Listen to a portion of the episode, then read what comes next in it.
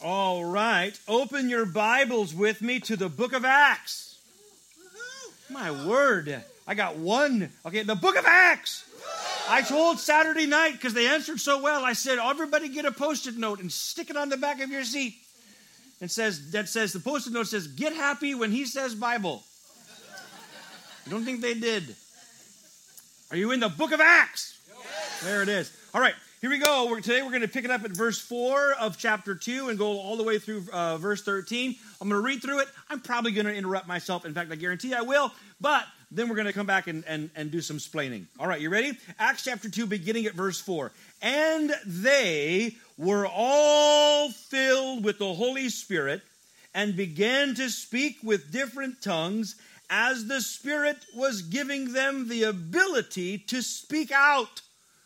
This is the crescendo from last week. This is the crescendo, the climax, the ta-da moment in the upper room. The, the upper room scene, the camera is up there. And, and we see that this is it. This is the fulfillment of the promise. The Spirit of God comes and they're all filled with the Holy Spirit. And they all begin to speak in new tongues as the Spirit gives them the ability. But now Luke will shift the camera. The camera has been on the upper room, but now it will. The camera will will will pan out. I guess that's what they call it, and it's going to zoom in to below. Meanwhile, you might say, meanwhile. meanwhile. Good job. Meanwhile, below the upper room, this is what's going on in verse five.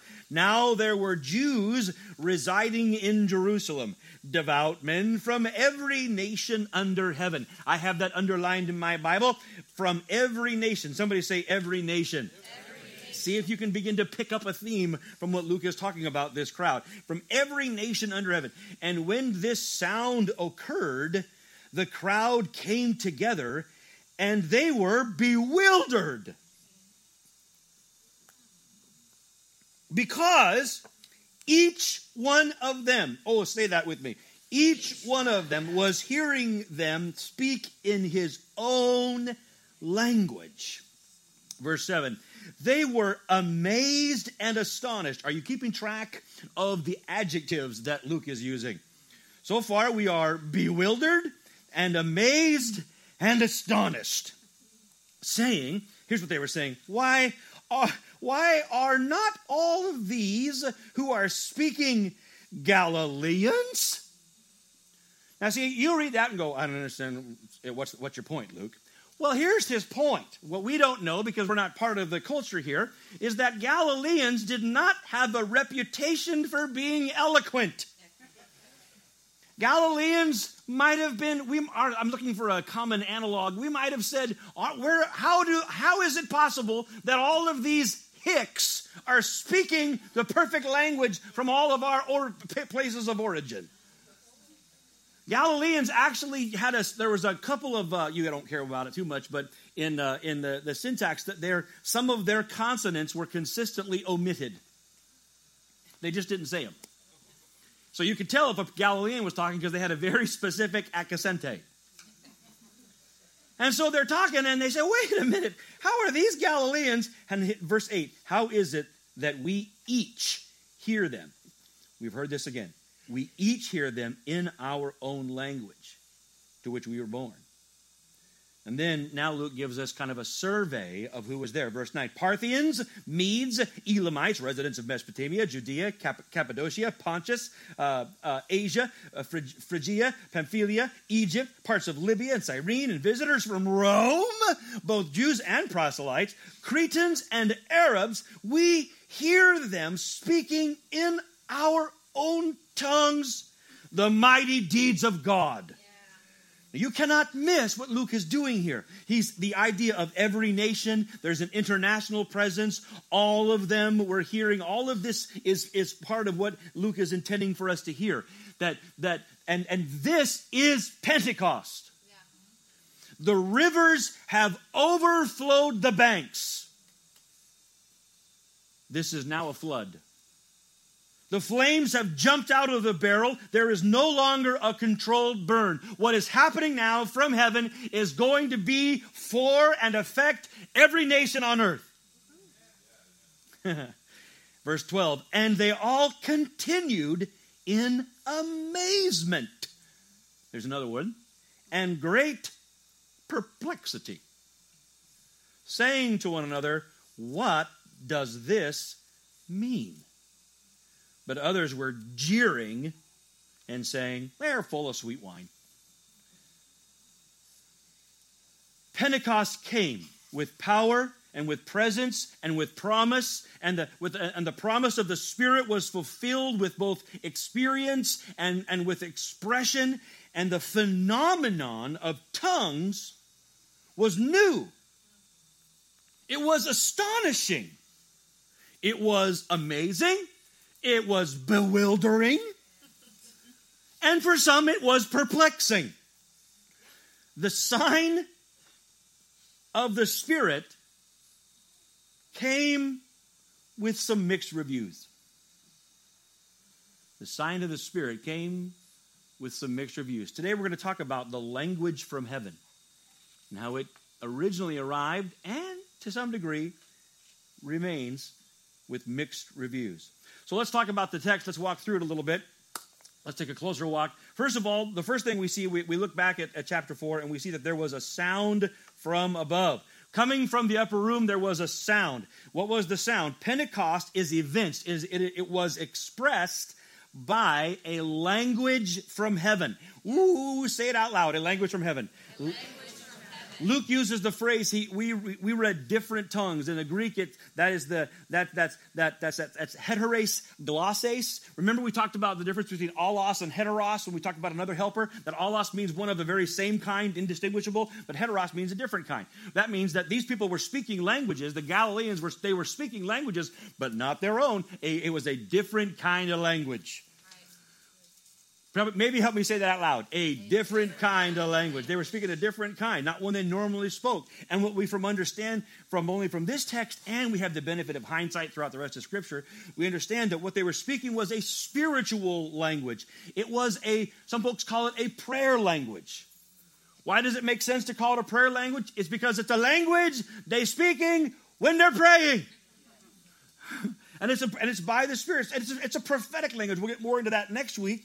It's a spiritual language. We will see that this language, these other, these other tongues, are it's a language of prayer and praise and communication with heaven. But what we need to see is that they were speaking. Someone say they were speaking. They were speaking. But, it, but, but Luke says they were speaking as the Spirit gave them the ability. So it is a Spirit-supplied ability. A Spirit-supplied ability. I'm not repeating myself for the sake of repetition, but I want us to get in there. This is a Spirit-supplied ability. It is not a Spirit taking you over, making you do something, a T. This was not, this is not an ecstatic, uncontrollable spiritual seizure they were all having. They were speaking. It was an act of their will, as we, we learned about uh, a little bit Saturday night. We told them, I told the folks that was one of the first things I said out loud in, in my seminary, which was, again, a part of not of a Pentecostal tradition. They were talking about this kind of thing, and many of my classmates were using different words to describe it. Uh, one of them actually said, that Pentecostal junk. Yeah, they did. I just kind of went, yeah, I didn't say nothing, but I just moved over a little bit. Uh, uh, But uh, and then they said, "Oh, it's ecstatic. It's all. It's like this spiritual seizure stuff." And I just raised my hand and said, "No, it's volitional. Volitional. Well, what's that mean? It's an act of your will. The Spirit will supply it, but you choose." Right. Okay. They spoke as the Spirit was giving them the ability to speak out, and they all began to do it. They were all speaking. Just say it with a big smile, will you? They were. They were all speaking in tongues. Everybody in the room. Not three, not four, not ten, not two left out, not four going, what's going on around here? But everybody. Right. Tongues has never in been or never in, had been intended to be exclusive. Right. It was never, tongues is never signaled. Uh, it never was ever supposed to signal the supreme spirituality of the speaker. Ooh, tongues. As a matter of fact, like the outpouring of the Holy Spirit, tongues is the great equalizer. Yeah. That all that all flesh, every person will has the capacity and the ability and the invitation to participate in this language from heaven. So good.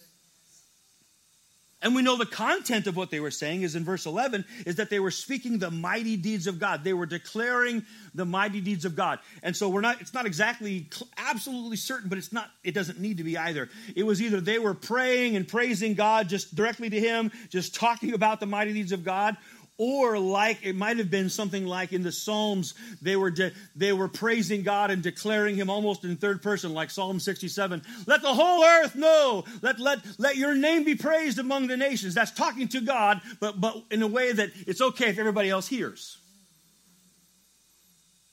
May all the peoples praise you. They're blessing the Lord. So what we this is really important is that the lang- this language from heaven is primarily directed back toward heaven. They were talking, they were speaking to God. They were, it was a, it was a Godward expression. Might help you just think about that, like looking up. They, this, they were speaking in tongues, and it was a Godward upward expression.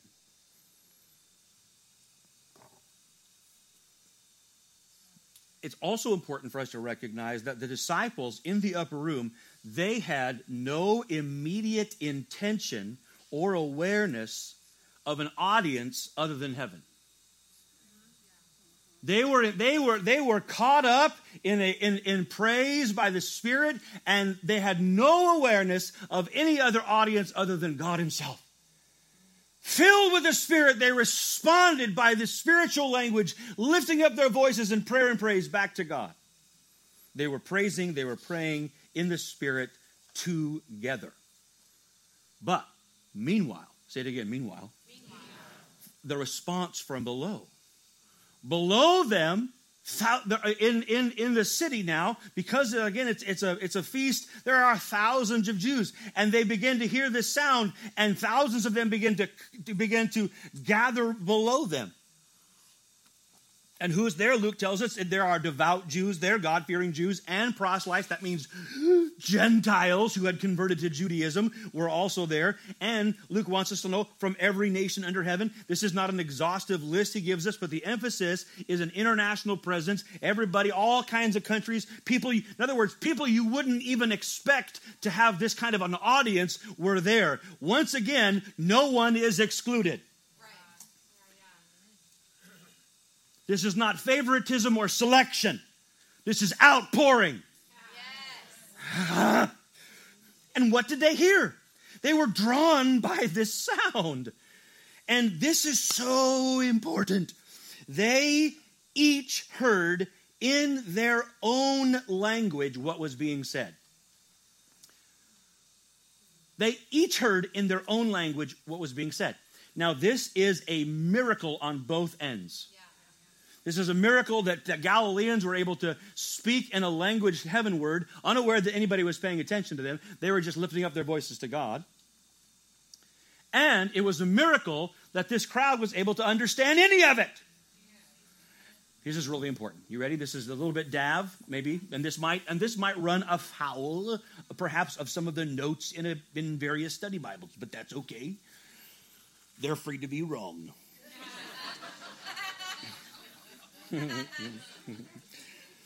Many folks will say that what, what was happening is that people are wandering around down below, and they and they look up and they hear these Galileans, and they say, well, wait, hey, John, what do you know? I hear a little bit of, of uh, Cappadocian up there, don't you?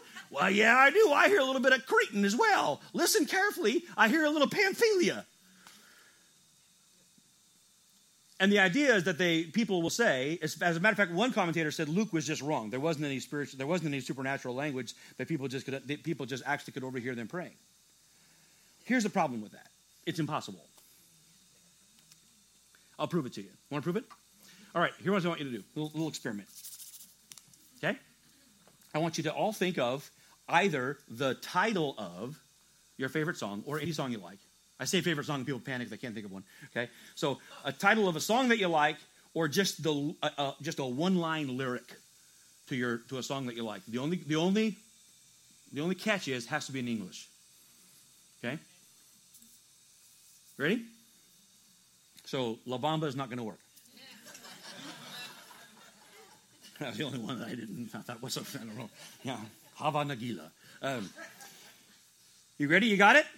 So I'm going to count to three, and when I do, I want you just to say that one line, robustly with a degree of enthusiasm like you're happy about it. All at once. Are you ready? You ready? One, two, three. Stop! How many of you understood one another? No, you did not. You did not. I always get one there. Well, I heard. Yeah, you heard the person next to you, maybe. But if you were down and below and everybody else was up there and they were doing that really loud, really long, just saying it over and over again, you, you wouldn't have understood a word anybody was saying. And they were all speaking English. Yeah. Yeah, yeah. You understand that it would be impossible for a crowd of thousands to discern a crowd of perhaps hundreds uh, and, and discern their language if all that they were speaking a bunch of different languages and they could understand them clearly. Why we hear them speaking the mighty works of God. No, what was happening was this was a miracle on both ends. This was a miracle of speech and a miracle of hearing. And the purpose was very significant. Some say, oh, you know what? We think this was a, a reversal of Babylon or Babel, the Tower of Babel. Remember the Tower of Babel, and the Lord comes down and scatters them by separating their languages and they spread out. Some say this is a reversal of Babylon. I'll say, okay, but it's but that's that's too short, too small. Because if it were a reversal of Babylon, this would be, well, God having to bring everybody together. You know, they would all have to come back rather than be scattered. But it's not that. This is not a regathering in one place so that we can all meet God. But this is God bursting from heaven to meet men and women in their hearts. Yes.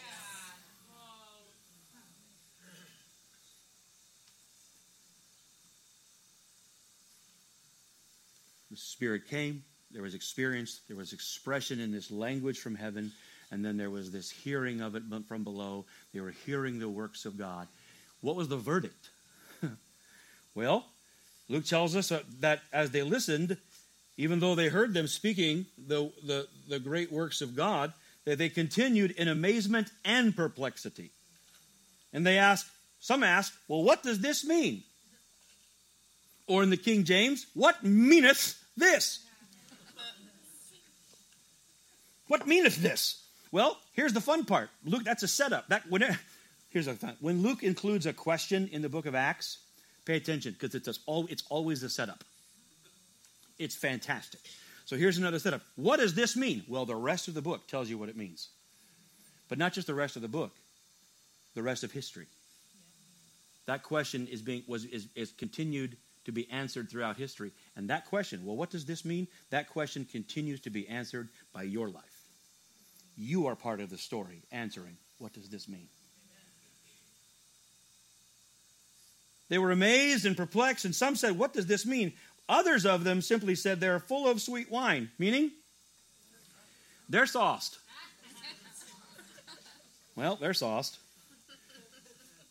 So, amazement and perplexity and curiosity and dismissal, the sign of the Spirit came with mixed reviews. And to this day, the sign of the Spirit continues to have some mixed reviews. People respond and have different opinions about this idea of tongues.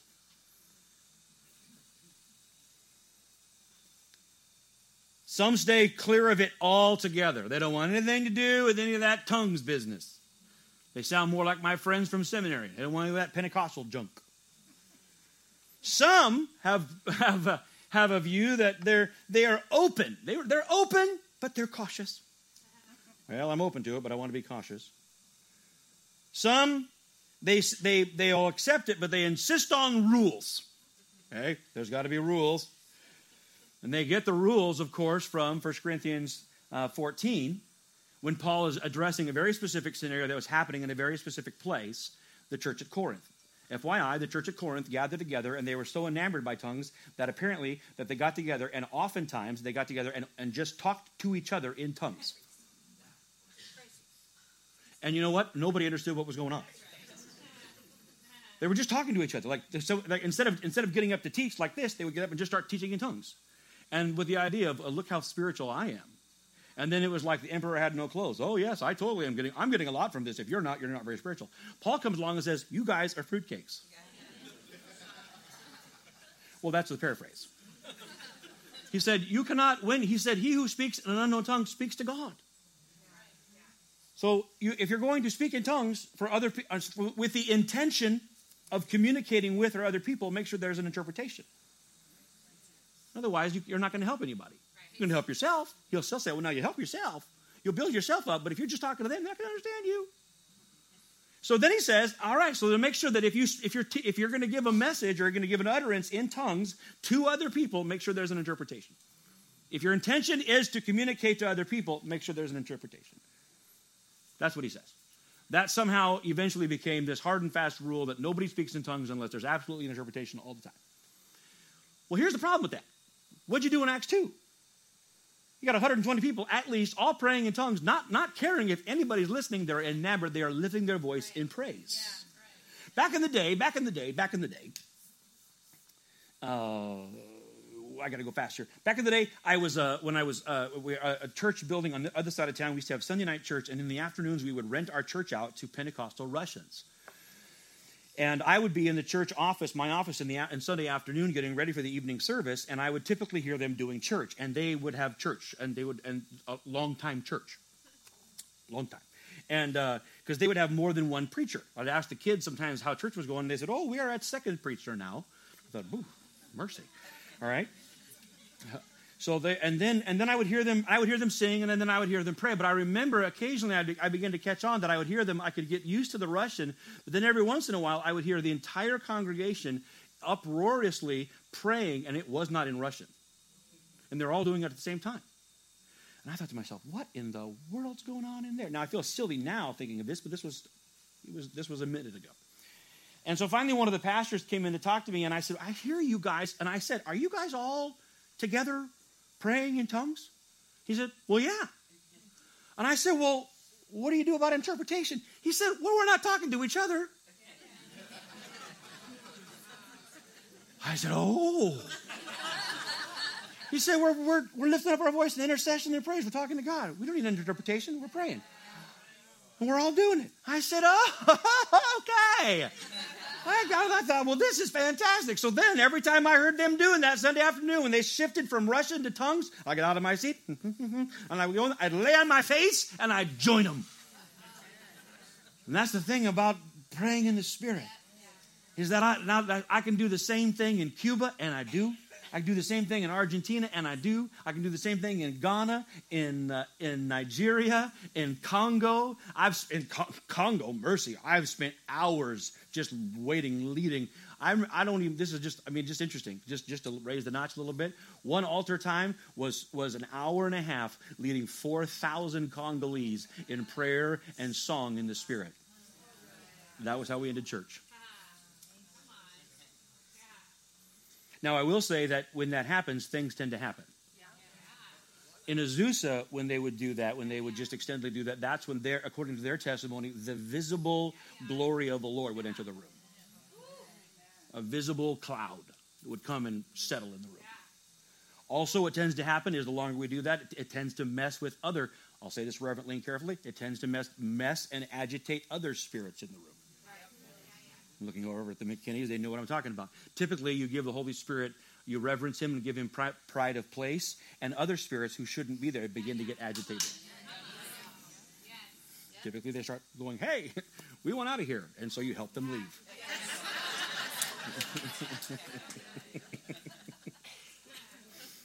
Yes.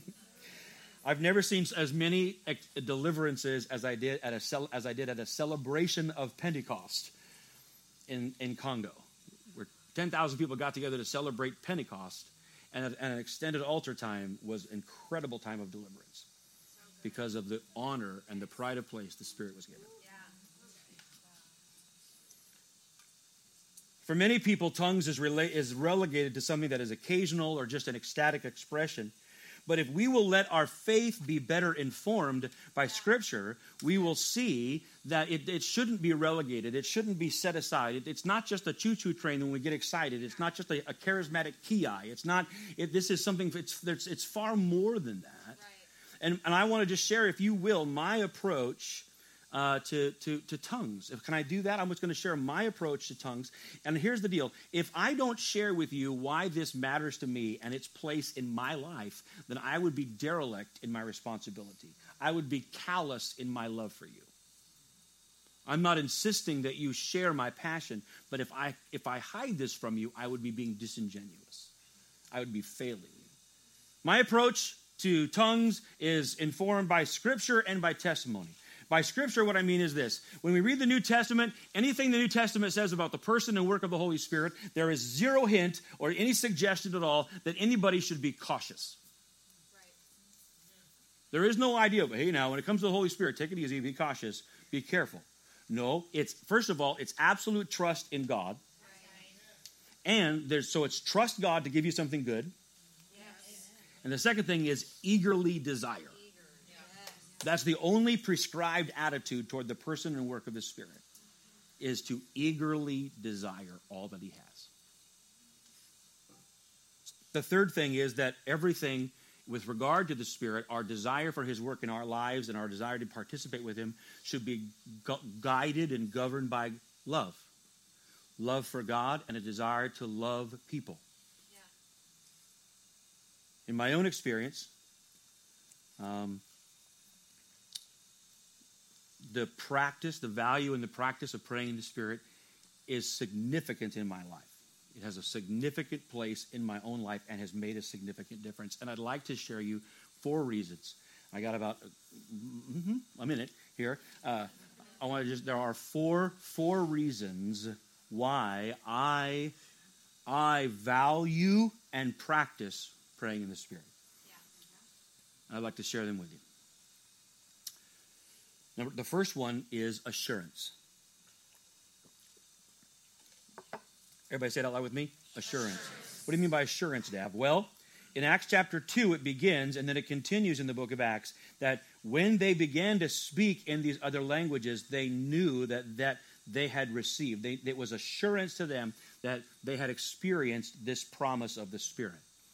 And then later on in the text, and we'll see it as we unpack it, Um, that when others be, when others also events, when others also have this expression, they recognize that they too have experienced the same Spirit. As a matter of fact, Peter it goes out. Of, Luke goes out of his way to record Peter three times. In Acts chapter ten, he records it in real time with the household at Cornelius. Peter then repeats, and at the, ha- at the household of Cornelius, they they hear Gentiles praying in tongues, and they say, "Look, they have received the Spirit the same way we have," and there can be no doubt about it. Then he repeats that same testimony in Acts chapter eleven. Then all the way again in Acts chapter fifteen at the Jerusalem Council, when they're deciding how they're going to relate to Gentiles, he reminds them of that same encounter. In other words, it was that expression that gave them assurance. They knew that they had experienced the same Spirit. And so when I pray in tongues, I can say to myself, the same Holy Ghost is in my life. I have the same Holy Spirit, therefore the same. The, the, the book of Acts is still the same. The, the Holy Ghost of Acts is still the same, yeah. The song says. And I, I can believe that the same person and work of the Spirit that I see alive and at work in the Scripture, I can believe that that same Spirit is alive and at work in my life now. The same Holy Ghost on them, same Holy Ghost on me, same Holy Spirit here, the same ability, the same responsibility, the same opportunity. It gives me assurance that I have not received less, that heaven has not turned off the spigot, that God is not moved by moods, right. that he had never, that he has poured out this which we now see in here, and this promise is for everyone. And there are times that I deeply need that assurance, especially when I'm facing crisis or opportunity or need. I need the assurance of the Spirit. And so just beginning to pray in the Spirit tells me that I know that that same Spirit is with me. Yeah. Furthermore, we re- we remember that they chose to speak, but they did so as the Spirit enabled them. That means what they were doing was miraculous. That every syllable spoken in the Spirit is a miracle. Yes. And so when I have been in situations where I have felt overwhelmed, yeah. where tremendous need is in front of me, and I know that I can do nothing to help. I was telling them before the other night, I remember specifically being across the world in the Philippines in a, in a, in a crusade service, and there was a sea of broken humanity in front of me, and they all came expecting me to do something about it. And I texted Brian Saulwasser because I knew he was up. He was still working the the, late, the switching shift as a sheriff. And I said, bro, you got to pray right now. And after he prayed, he texted me back. And the only thing I could do is pray in the Spirit, because I knew if I can pray in the Spirit, if I can do that miracle, then there isn't any miracle that's not possible now. So I have done the same, whether it's on a rooftop in Cuba or, at, or, or the Gulf of Mexico in Texas. I begin to pray in the Spirit, and I say, if God, if the Holy Ghost can meet me here in this spot right now, then there isn't anything that God can't do right now. So I pray because of assurance. Secondly, I pray because it's it's a, because I need help. I pray in the Spirit because I need assistance. Maybe everybody say assistance. Okay. First Corinthians fourteen, verses thirteen through fifteen. There, listen to Paul and listen, listen to what he's saying, because he's going to help us see something. And I pray the Lord help me to say this succinctly and, and persuasively. Therefore, Paul says, one who speaks in a tongue is to pray that he may interpret. Not everybody reads that one, or at least they might read it real fast. But listen to verse thirteen. If you pray in a tongue, you if you speak in a tongue, pray that you interpret. There is an expectation, there is an there is a, an anticipation, there is a direction here that the person speaking, you should anticipate that that is not, that although it, it doesn't always have to have an interpretation, and we'll talk about that in a minute, but you should pray. Pray to see if there is one. Say, Holy Spirit, are you speaking to or through me right now? Is there something you want me to know or to feel or to sense? And the person, uh, and again, growing up classical Pentecostal, we kind of separate it out. If you got a tongue, then somebody over here has to have the interpretation. Well, that's possible, but the, but it makes most sense that the source would have would have the, the, the interpretation. Okay? Verse fourteen, listen to this. For if I pray in a tongue, my spirit prays, but my mind is unproductive. And meaning that that, that he prays in the Spirit. He's not using his mind. His mind isn't the source. He's not imagining these words, okay? Verse fifteen, what's the outcome, or what shall I do? Please hear this. I will pray with the Spirit, but I will pray with the mind also. First of all, time out. Notice that Paul has made a distinction between praying, praying with the Spirit and praying with the mind. He's talking about praying in tongues or praying with his understanding. First of all, got it? When he says pray with the Spirit, he's talking about praying in tongues. When he says pray in the Spirit, he means praying in tongues. And also with his understanding, with his mind. I'll do both. And then he said, I'll sing with the Spirit, and I'll also sing with my mind also. By the way, parenthetically, Mama Gail said to me, we're teaching our kids to do that. Three kids got baptized with the Holy Spirit with the evidence of speaking in other tongues on Wednesday night. So they're teaching our kids to do both, to sing and to pray in the Spirit and with their understanding.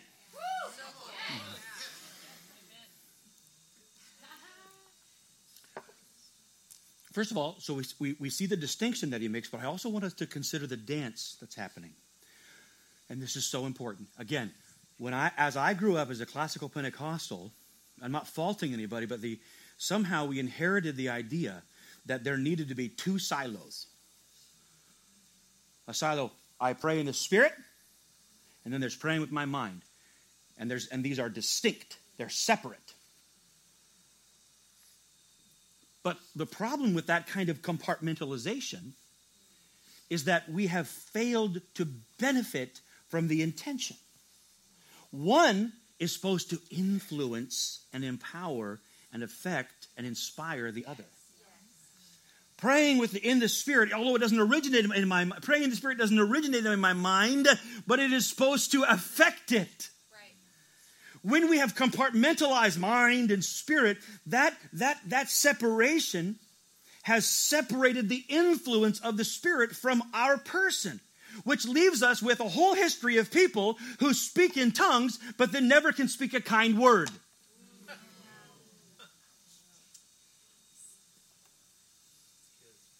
They speak in tongues and they're just mean.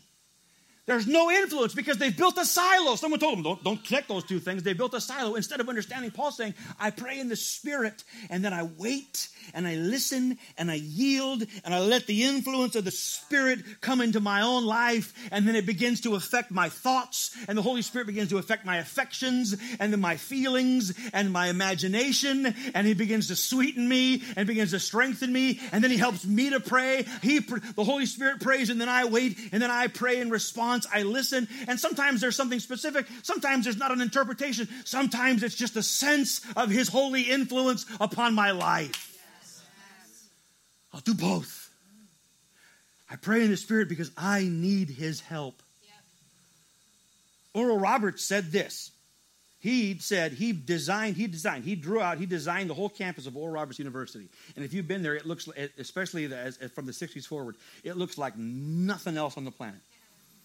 And he said he built it through prayer, through tongues interpretation. He prayed in the Spirit and then interpreted what he said and designed it. You might say, well, that sounds a little odd. Well, I'll tell you, here's the deal. I try to I try to keep a journal. And sometimes I'll take I'll take a, a question or a concern or a crisis or anything, and I'll put it in front of me, and I'll ask the Lord to help me, and then I'll take a moment and I'll just pray in the Spirit, and then I'll wait. And sometimes I sometimes it's more I get there's more of a holy influence, there's more of an inclination, and sometimes there's something specific, and I have a journal, and if I feel anything specific, I'll write that down. So this last week, Um, I was, I was, I was, I had some, uh, some resp- a responsibility as presbyter to go all the way to, to go to the city of Cathlamet, which I misunderestimated how far away that was. And so, uh, I, it was a long way away. So I got there and I, and I thought, Lord, what am I going to do? And I, and I, and I prayed about that trip and I, and I wrote down, here's what I wrote down. I wrote down, it was, a, and I, it was a Thursday afternoon meeting. So this is a Thursday afternoon, uh, on, and I thought, okay, so I wrote down, prayed in the Spirit, and I heard, hug necks, pray in sanctuary. So I thought, well, Lord, I, I don't know how that's possible. I'm not scheduling appointments. No one knows I'm coming, and it's the afternoon. I don't what. Okay, I'll, if this is if this is you, I'll know. So I'll try to make this quick because we're almost done anyway. I know we're at one minute over time, but we're okay.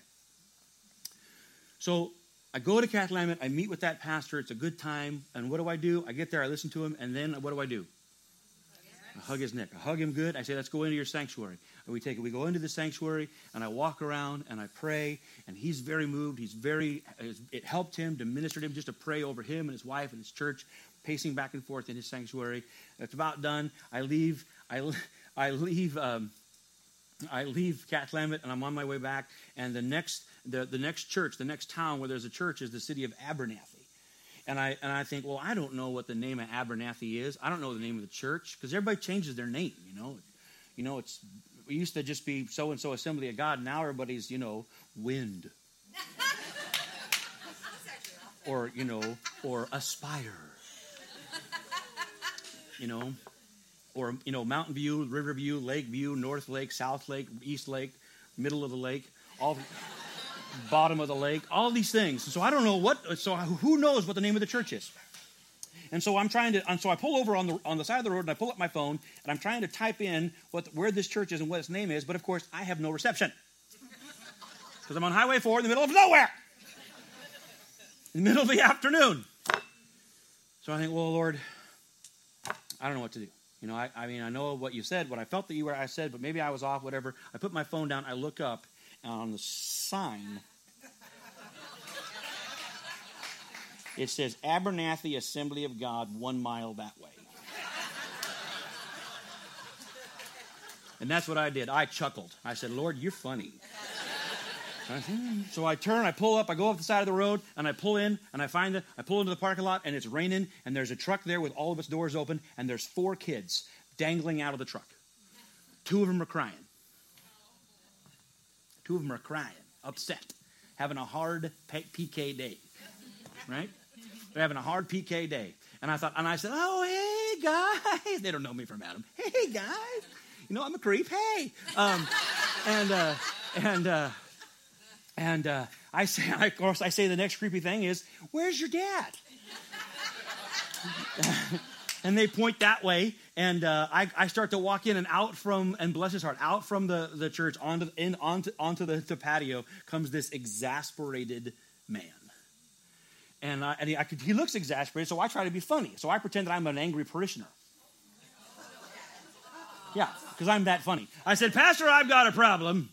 And uh, I know none of you ever talk like that, but I pretended to be one of the, you're never not. And, and all he said to me was, I'm so frustrated right now. And I thought, okay. And so I came closer, and here's the deal. God bless him. He was frustrated because I had just shown up and he had just had a moment of, let's say, um, uh, uh, uh, mm, a moment of dis- discontent with his children. I know none of you know what that's like. He had just had a moment where he had had all he can stand, and he could stand no more. He's trying to get ready. His kids are driving him nuts, doing all the things, and he had just had a little bit of a sideways. And as soon as he had a sideways, his presbyter showed up. And then he starts to feel all the same game, and he says, oh, man, here you are. You got to keep me accountable. I'm this and I'm that. And you know what I said to him? I didn't say anything about that. I just said, come here, bud. And I hugged his neck, and I told him, you're a good man, you're a good daddy, you're a good husband, you're a good pastor. Let's go inside. We go, in, we go into his sanctuary. He tells me about all the work they're doing in there. And I go to his pulpit. I anoint it with oil. I kneel down, lay hands on his pulpit, pray over him in his church. And I thought, Lord, how did you do that? How did you know? Couldn't, Lord, you couldn't time that better. So then I get up back on the road, and he says, hey, we have, my house is a mile up the road. I said, no, I, I got. I think I got more to do. So I get on the road, and I go back on the road. Now it's after four o'clock. Everybody's, nobody's still in the office after four o'clock. But I drive. I drive into Kelso. I get to Kelso. It used to be Kelso First Assembly of God. I pull into the parking lot, and I say, Lord, here I am. And I go to the door, and it's locked. I, well, Lord, I don't know what to do. The door's locked. So I turn around, and somebody opens the door behind me. And they say, are you supposed, do I need to let you in? I said, I believe so. And so I came in to, down there, and, and, and I walked downstairs, and I saw two of the associate pastors from Kelso First that I know. And they're sitting right down there on the couch. They're going over some stuff, and they're very focused, and they're talking because it's four o'clock. They don't expect anybody there. And they look up, and they say, ah, wah, ah, just random syllables because they don't understand why I'm standing there. And they say, they, they say, Dav, Dav, what's up? What do you need? What's going on? I said, nothing, boys. Nothing, boys. And so they both stand up, and I said, I'm just here for this. So I hug them. I just say, you're good boys. I love you. I'm proud of you. You're doing a good job. Now, how do I get into your sanctuary? They said, well, it's right that way because all the doors are locked. I said, go around now. I said, all right, boys, if you hear Shamalama, that's me. So I put, open up my phone, and I begin to pray over the, and I video myself praying because I, and I send that because I, that was nothing in my notes. If I if, send a video to the senior pastor, let him know I'm in his, and I'm praying for him. So I send that to him. And then I get, I, long story short, I go to one more church. They're not there, but I do the same thing. Get to their door, video, send.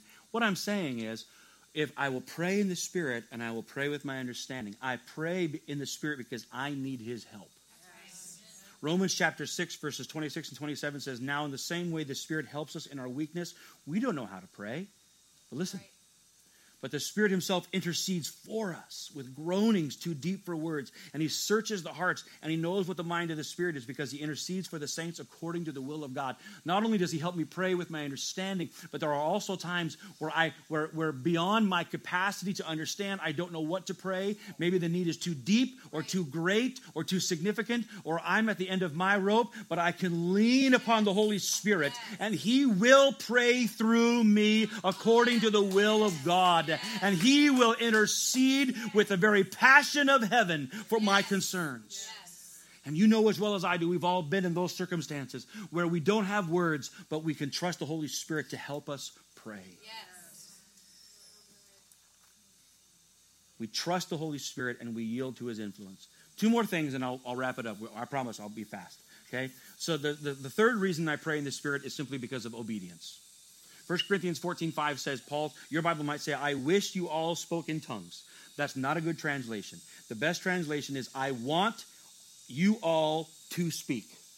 And the word want there is the word thelo. It means I am willing. It doesn't mean I give you permission. It means I prefer it. Yeah. Yeah. Yeah. It's the same word that Jesus used when He spoke to the leper, when the leper said, if you're willing, you can make me clean. And Jesus said, oh, I'd be delighted. I prefer you well. This is Paul saying to the church, I want you all to speak. And if Paul wants me to do it, I'm doing it.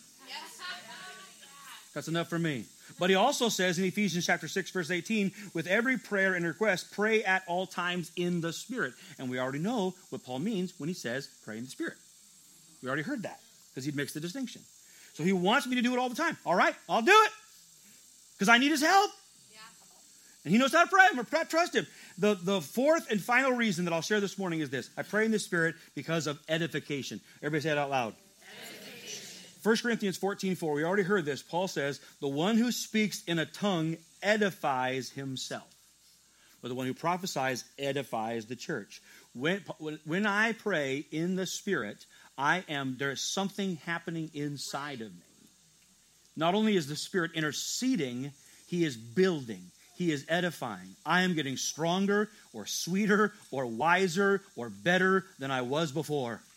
Not better than you, not more loved by God, but there is, but the Holy Spirit is at work in my life, building yes. me, yes. edifying me. And the, the second part is he who prophesies edifies the church. There, I believe this is actually a rhythm here. It's my African friends that have told me this. They said, Dab, only an edified man can edify others. Wow. Jude twenty, but you, beloved, building yourselves up in your most holy faith, in your most holy faith, praying in the Spirit. Jude says, as we pray in the Spirit, we are building ourselves up in our faith. Then the last thing, the thing that's the, the great invitation for me is First Corinthians fourteen eighteen. Paul says, I thank God I speak in tongues more than you all. He's talking to the church at Corinth.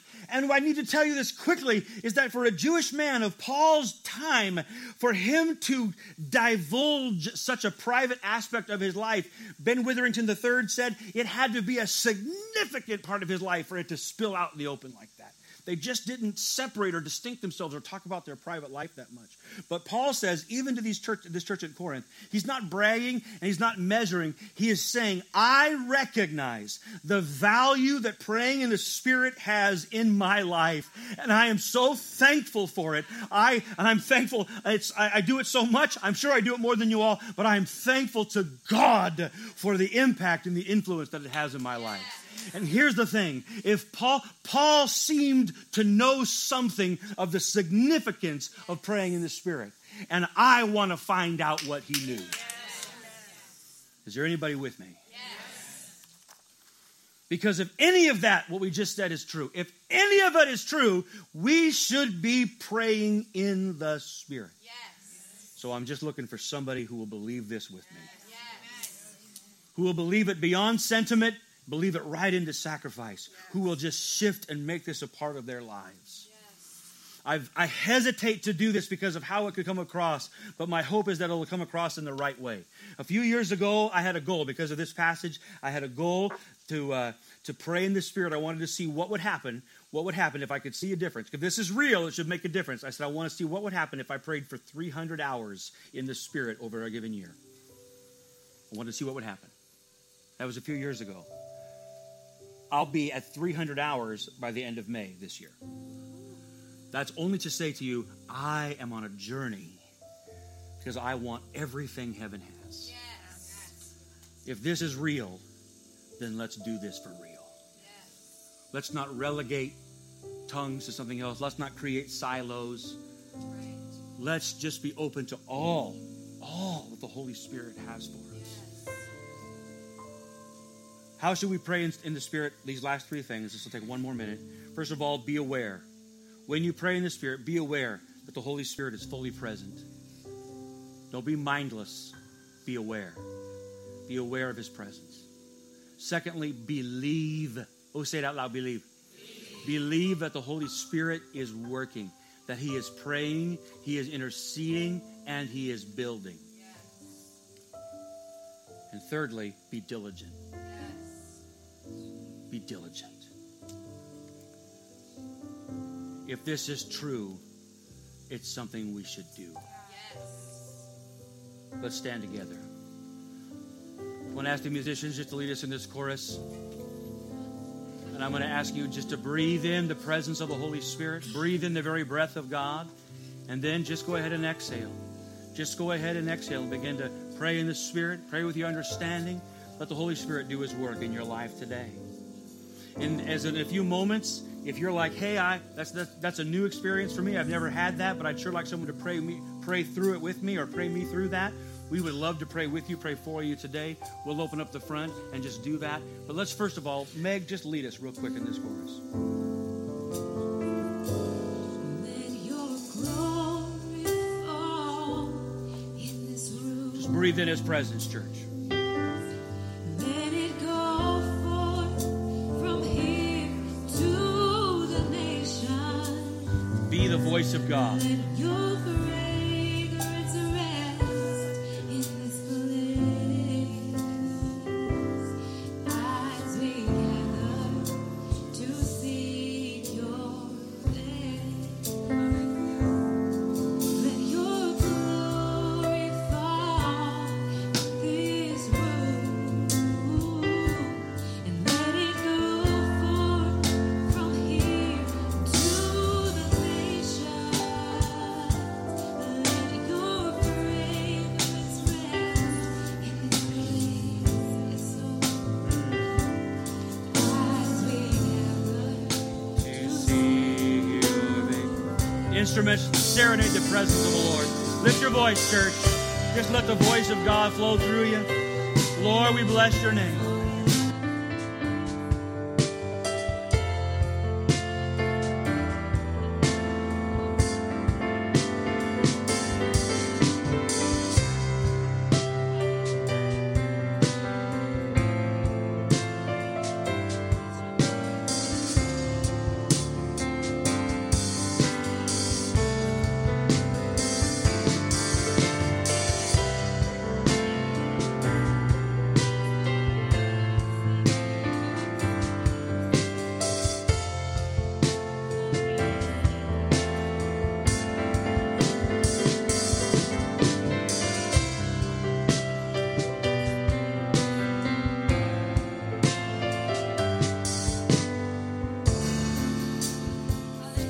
Hallelujah. I got to let you go, friends. I've kept you so long, and you've been so kind and patient.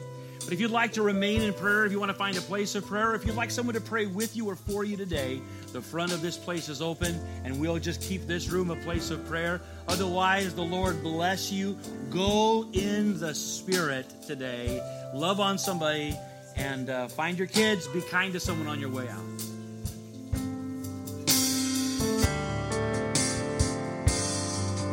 If I've got anybody that wants to come and help me to pray, or kind of hang back for those who want prayer, come on, help me.